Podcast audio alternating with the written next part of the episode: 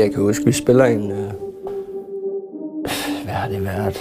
Det har jo været sådan noget syvmandsfodbold, hvor vi spiller mod Grænsted mod Tjærborg, tror jeg. Altså, vi synes jo selv, vi havde et voldsomt godt hold. Men vi taber så alligevel 5-3 eller sådan noget. Og jeg kan huske, at vi spillede på sådan nogle åbne marker nærmest. Og der blev jeg simpelthen så sur, da vi tabte, at øh, jeg stod inde i, i sådan en lille skov og gemte mig bagefter. Jeg var simpelthen så indebrændt over, at vi tabte. Øh, det er nok der, hvor det mest er kommet til udtryk. Vindermentaliteten. Nogen vil måske kalde ham en dårlig taber. Men for Kian Hansen er det et spørgsmål om motivation. Han er besat af at vinde. Jamen, jeg var simpelthen bare så sur over, at vi kunne tabe sådan en fodboldkamp. Fordi jeg synes, og jeg tror også de andre synes, vi var et markant bedre hold. Men øh, det er jo ikke altid der sådan i fodbold, at fordi du er et bedre hold, så vinder du. Men øh, der var jeg i hvert fald indebrændt.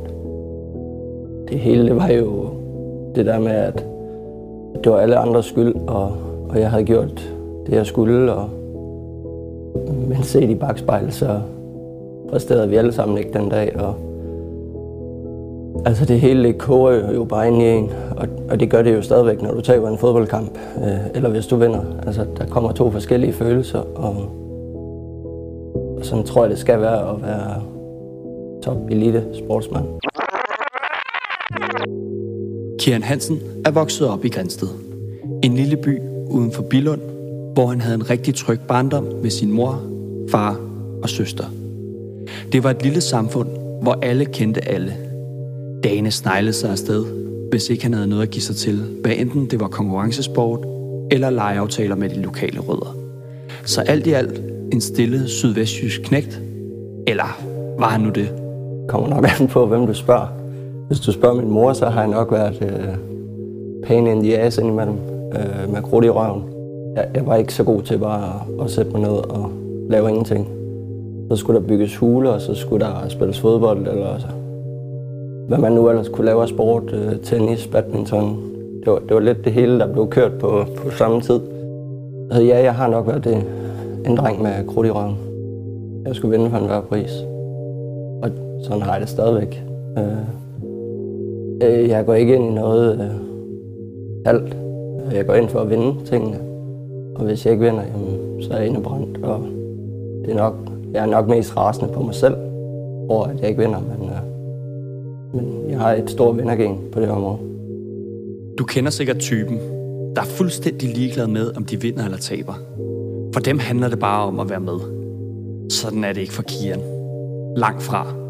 Altså først og fremmest så havde jeg sloganen tab og vind med samme sind, for det kan man ikke. Øh, jeg kan også huske, det stod altid bag på noget, der hed Pondus Cup medaljen, tab og vind med samme sind, og jeg hader det. Fordi altså, hvis man vil nå til tops, så kan du ikke være en god taber, og du kan heller ikke være en god vinder. Altså, der, der skal være noget af dig i, det, i dig, hvor, hvor du virkelig altså, brænder igennem, hvis du har tabt. Eller du kommer ud med dine følelser, når du har vundet. Og sådan er det for alle.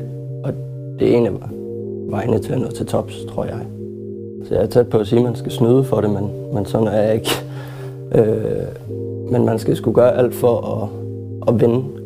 Altså, vi løber og bruger så mange timer hver uge på at, at træne diverse ting, og, og så skal man også give sig selv den fortjeneste, at, at man går 100% efter at, at få de tre point i weekenden.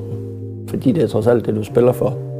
Du spiller for at få den der eufori ind i kroppen, når du har vundet en fodboldkamp. Det der kick, det giver. Øhm, så hvis man gik på banen for, om det skulle lige meget, om jeg vinder eller taber, altså, så var der ingen grund til, at vi var i den her branche. Hjemme hos de lokale drenge i Grænsted var Kian stjernen. Men den 13-årige knægt havde mod på mere.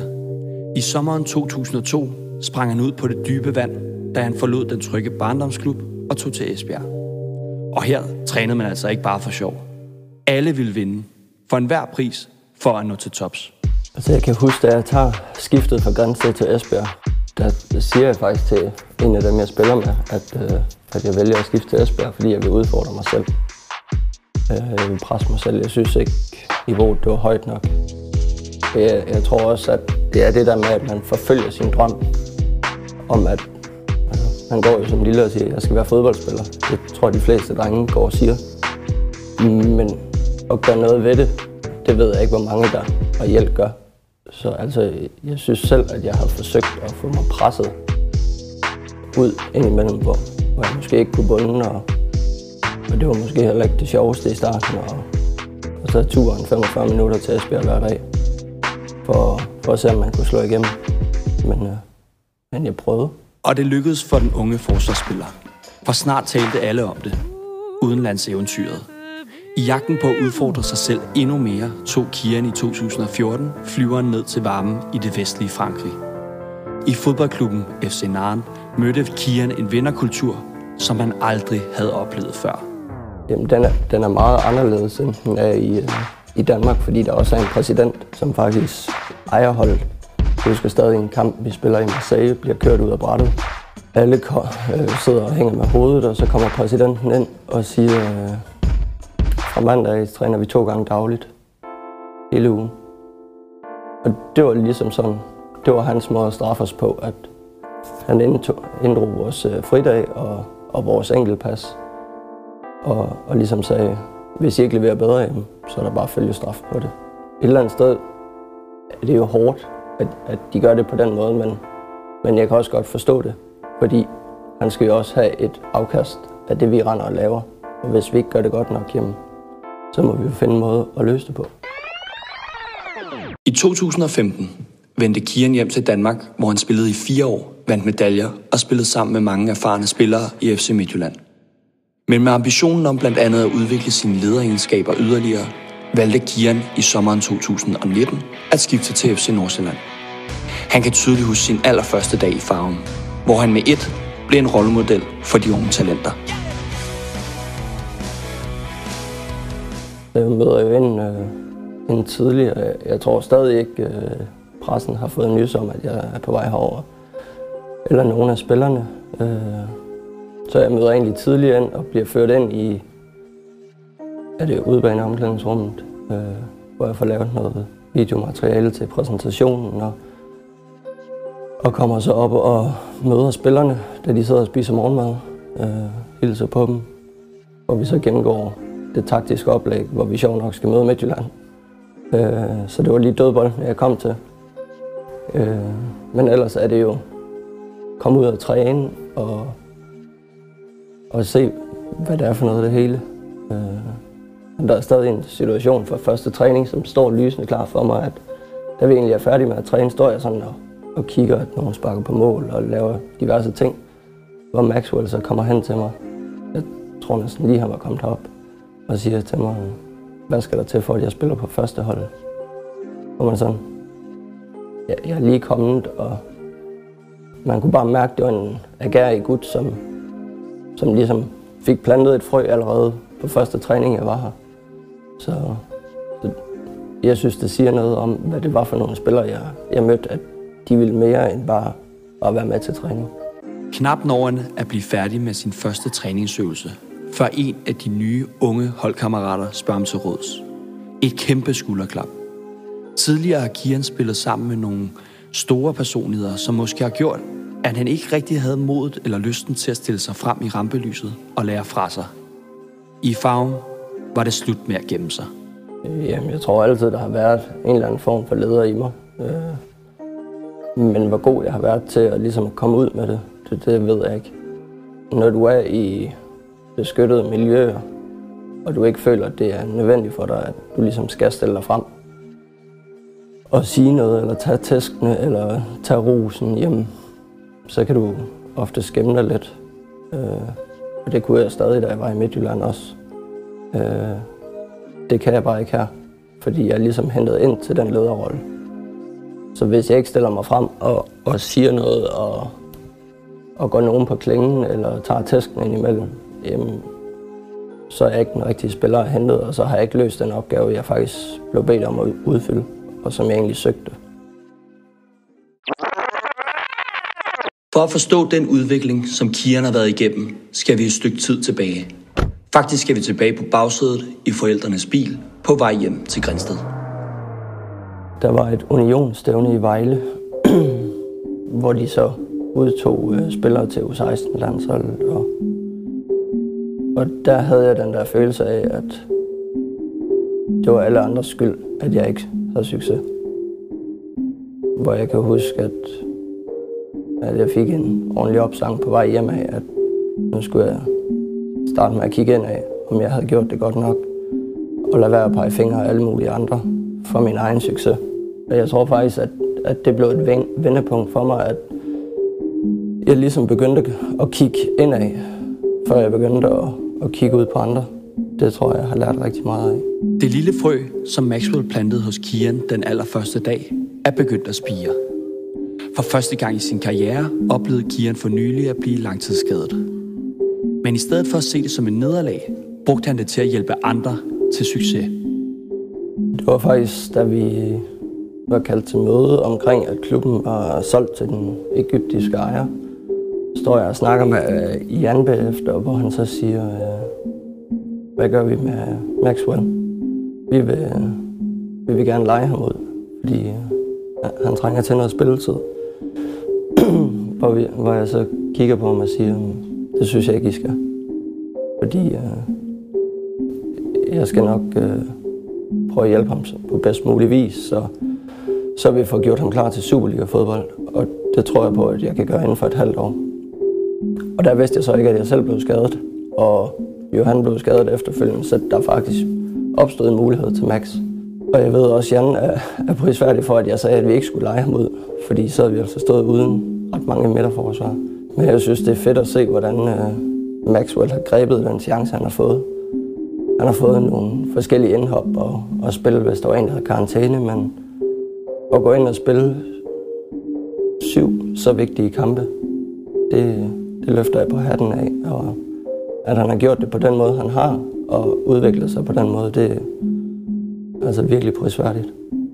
Fordi jeg kunne se noget i Maxwell, og det er jeg hele tiden kunnet. Han har en helt sindssyg agerighed til at blive bedre. Han, altså, der kan du virkelig sige en forsvarsspiller med F, fordi han sætter en ære i at, at forsvare sit mål. Han sætter en ære i at blive bedre hver dag, og selvom du går hårdt til ham, fordi han laver fejl, så tager han det med oprejst panden, og, og hvis han ikke forstår dig altså i situationen, jamen så kommer han altid bagefter og vil have en forklaring. Og der er no hard feelings, når man er efter Max. Jeg tror altid, at, at Max har betydet et eller andet for mig. Nok også fordi han allerede fra starten af plantede sig i mig. Så har jeg bare kunne se en spiller, som har, kan blive voldsomt god. Der er stadig udviklingsmuligheder, men, men at se de step, han har taget allerede nu, det er virkelig beundringsværdigt. Jeg er jo også ved at blive en ældre herre, så jeg kunne også godt øh, tænke mig at se, om trænergærningen er noget for mig efter karrieren. Og jeg tror, at den bedste måde at få et indblik i det, det er ligesom at, at være omkring et trænerteam og få lov til at være med omkring øh, træninger og se, hvordan de gør tingene, specielt her i Nordsjælland. Jeg tror ikke, der er et meget bedre sted at blive træner. Men også det der med, hvad kræver det af en træner at, at have ledelsen? Hvad kræver det at sætte en træning op? Hvor meget forberedelse er der? Altså, vi er fodboldspillere, vi er vant til at møde ind, og så får vi alt serveret, og så går vi hjem igen. Så er der gået to timer. Strengt sagt, men, men allerede, nu har jeg været med omkring to gange, og de bruger jo nærmest fra klokken 10 til klokken 5, hvor vi går på banen, til at forberede dagens træning, til at gennemgå, hvem er med, hvem er ikke med, hvem skal doseres, hvem skal ikke doseres, hvorfor nogle spil laver vi. Så på den måde er det virkelig fedt at se og forstå tankegangen, hvordan en træner tænker. Først og fremmest vil det give mig nogle andre kompetencer inden for ledelsen. Her bliver jeg jo virkelig skubbet ud og, og tage et ansvar og, og vejlede på de unge drenge og sige min mening om tingene.